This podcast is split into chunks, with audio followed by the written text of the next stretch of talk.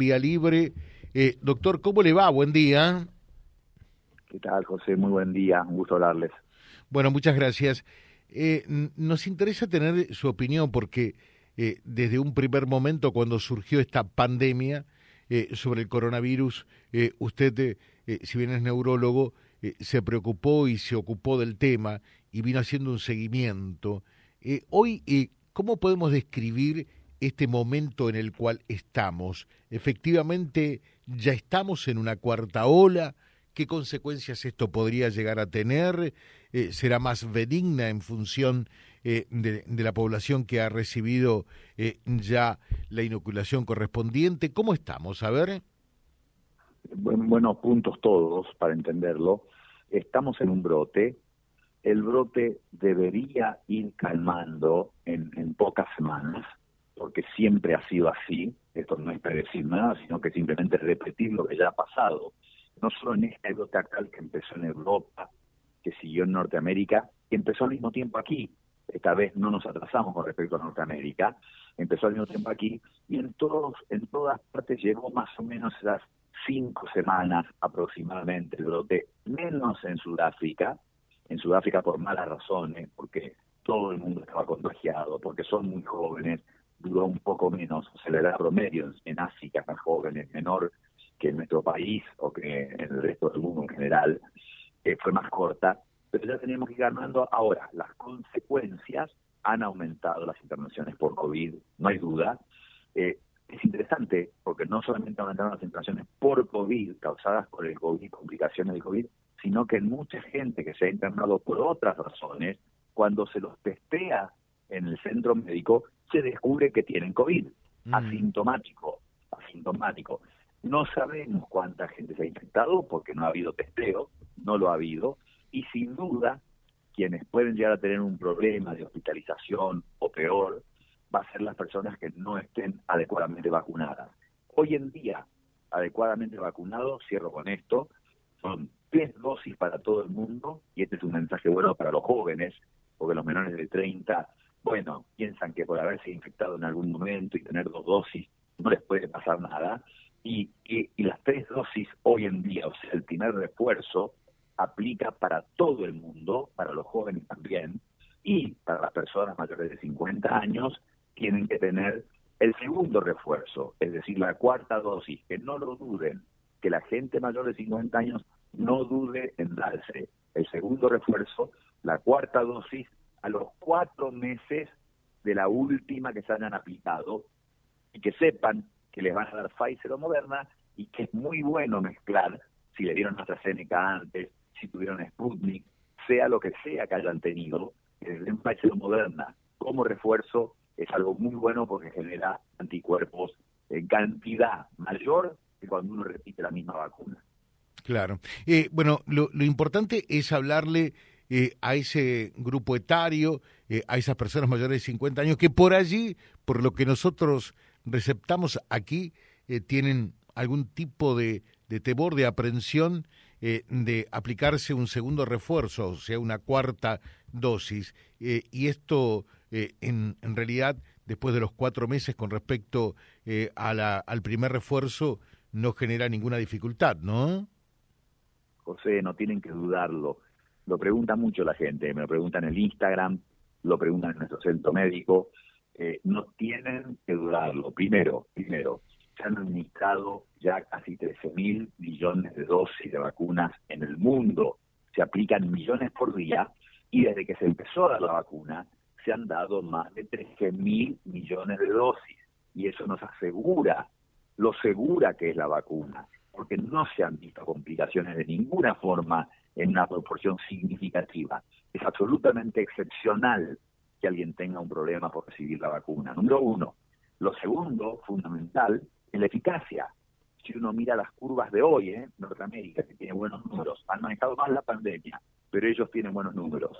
Y cuando uno mira la curva de cuánta gente se hospitalizó y cuánta murió en este, en este brote actual, van a ver que el número es significativo en los no vacunados, porque increíblemente en Estados Unidos todavía hay gente no vacunada. Después hay números de esto, gente hospitalizada y muerte en personas con solo dos vacunas, y después cuando uno llega a tres vacunas, o sea, con un refuerzo, el número es menor de hospitalizados o muertes, y cuando uno llega a cuatro dosis, es mucho menor aún. Cuidado, aún con cuatro dosis, una persona de 60, 70 o 80 años, aún con las cuatro dosis, podría tener una versión complicada de la enfermedad. Por eso es el énfasis de decir a todas las personas mayores de 50, eh, lo hicieron con mayores de 60, eh, la edad varía, pero en Estados Unidos y en Argentina es a los mayores de 50, a las personas de alto riesgo, de alta exposición, o sea, al personal de salud, y a las personas que tengan alguna enfermedad inmunológica o que tomen algún remedio que afecte el sistema inmune, todos esos se tienen que dar la cuarta dosis, es decir, el segundo refuerzo a los cuatro meses del primer refuerzo. No hay duda en esto, ¿eh? no hay duda, lo sostienen todos los países de alto ingresos y lo sostienen los números que nos muestran el riesgo de no estar adecuadamente vacunado. Claro. Eh, por otra parte, lo que leía es que la Organización Mundial de la, eh, de la Salud dijo que la eh, mejor inmunización es aquella que mm, por allí hace un mix entre las personas que han tenido el COVID y que al mismo tiempo se han inoculado, ¿no? ¿Es así? Muy buen punto, muy bueno. Eh, yo empezaría igual con el título de, para que la gente esté tranquila, este es el momento de menor mortalidad por COVID-19 desde que comenzó el COVID-19. O sea, claramente en el mundo baja la mortalidad y la pregunta es por qué, si la actual ola de Omicron es muchísimo más contagiosa que todas las previas, si el, si el barbijo, que es fantástico, protege mucho menos contra Omicron que contra Delta o contra la variante original, ¿Por qué entonces a bajar y estamos en el menor momento de mortalidad? Y simplemente porque hay vacunas y hay mucha gente vacunada. Pues no dudar con eso. Con respecto a lo otro, cuidado, cuidado. Siempre se dijo, y es verdad, se llegó a decir que estar infectado, que haberse infectado, que haberse infectado, era como darse una dosis de la vacuna. Y esa frase aplica para la variante original de Wuhan, para la variante Delta y otras variantes que ocurrieron en el medio, Beta, Gamma, pero no para Omicron. Cuidado, la gente que en diciembre y enero, en el gran brote de Omicron que ocurrió en Argentina y Uruguay, se infectó, perfectamente se puede infectar con las variantes actuales. Acuérdense que la variante principal empezó con la B2 en Europa, en Estados Unidos se agregó la 12.1, y en Sudáfrica y Portugal aparecieron la 4 y 5, todas de Omicron, ¿eh? La 4 y 5 ahora se mudó a Estados Unidos y está creciendo allí. Entonces, estas variantes de hoy no responden a los anticuerpos que alguien puede haber generado por haberse infectado hace tres meses o cuatro. Así que cuidado que ahora la infección previa no defiende de las variantes actuales. Mm. Así que eh, atención, hay que tener las vacunas porque haber estado infectado no defiende. Y agrego también ahora la noticia buena, yo decía el menor momento de mortalidad en toda la pandemia, y Shanghai, que tuvo el, el cierre, el lockdown más largo de todos los países, de toda la pandemia, dos meses totalmente cerrada, la gente encerrada, está empezando a liberar porque ven que, la, que el brote afloja, aún en China, donde no había gente infectada y donde no había gente mayor vacunada. O sea, lo cual era un peligro que se diseminara el virus ahí. Pero aparentemente ha caído el brote y Shanghai volvería a la normalidad. O sea, todo termina pasando si hacemos las cosas bien. Eh, perfecto. Dice, si tengo 44 años, pregúntale al doctor, ¿no es recomendable todavía aplicarme el segundo refuerzo? No, si es una persona de 44 años y sana, no le puedo decir que, se lo dé, no lo puedo enfatizar, eh, porque porque los datos no sostienen eso, o sea, las complicaciones en una persona de 44 años, menor de 50, sana, si no tiene factores de riesgo, no hay obesidad extrema, no hay enfermedad cardiovascular, que a los 44 puede tener hipertensión, un infarto previo, obesidad. Si no hay eso, no, no, no se tendría que dar. De hecho, acabamos de terminar con otros autores un capítulo del COVID en la gente mayor. y, y, se produce, José, lo que se llama la inmunosenescencia. ¿Qué quiere decir eso? El sistema inmunológico envejece. Una persona de 70 años hoy en día se puede ver fantástica, ¿no? lo vemos constantemente, se puede ver muy bien a alguien de 70 años, pero por adentro las células y el sistema inmunológico no tienen la fuerza y resistencia a la generación de anticuerpos que tiene de una persona de 40. Por eso es que que en las personas de más de 60, 70 la enfermedad es mucho más grave potencialmente y necesitan darse la cuarta dosis o segundo refuerzo. Pero 44 años sana, no hace falta, puede no darse ese refuerzo. Eh, y la última, pero me parece importante, usted eh, que, que, está con los pacientes en permanente contacto, el punto de vista neurológico y demás, eh, ¿cuáles son las consecuencias que deja? ¿Hay un diagnóstico ya de las consecuencias que, que arroja post pandemia esto del COVID?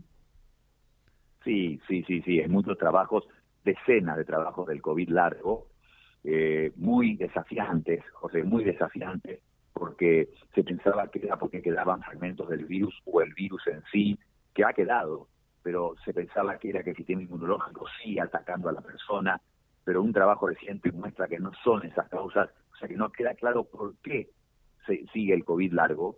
Y como neurólogo lo creemos mucho, por supuesto, es la pérdida de olfato y de gusto. Y una cosa es perderlo una semana o un mes, eso no es problema pero las personas que ya llevan un año o más con pérdida de olfato y gusto, realmente eso es un problema. Limita, no es grave, pero limita la calidad de vida. Y también vemos mucho dolor de cabeza, que queda después del COVID. Se trata, eso se puede tratar con medicación preventiva de forma muy efectiva. Y lo último, que ha preocupado a mucha gente, es la niebla mental, una alteración de la concentración, de la atención, de la memoria. Se ha encontrado inflamación en la célula del cerebro, se ha encontrado inflamación en el líquido, se llama líquido cefalorraquídeo, que es el líquido que baña al cerebro, o sea, hay una explicación, pero la buena noticia es la niebla mental, esta alteración de concentración debería revertir, aunque dure meses o un año, que se ha probado que puede durar tanto como eso, pero debería revertir, me parece personalmente improbable que alguien quede crónicamente con un problema de memoria o cognitivo por haber tenido COVID. Pero esos son los más comunes en la parte neurológica. Doctor Corrado Stoll, como siempre, muy claro. Eh, es un gusto dialogar con usted. Que tenga un buen día en Buenos Aires, ¿eh? No, muchísimas gracias y muchísimas gracias por llamar, ¿eh? Buen día. Muchas gracias. Doctor Conrado Stoll, charlando con nosotros aquí en Vía Libre, una persona que ustedes seguramente eh, ven asiduamente también en los medios nacionales, pero volcándoles las inquietudes que ustedes tienen también en el orden local ¿eh? y cómo abordar de la mejor manera esto que sigue siendo todavía algo nuevo, novedoso eh, y que no estábamos preparados para ello en absoluto, lo del coronavirus www.vialibre.ar, nuestra página en la web, en Face, Instagram y YouTube. Vía Libre Reconquista. Vía Libre. Más y mejor comunicados.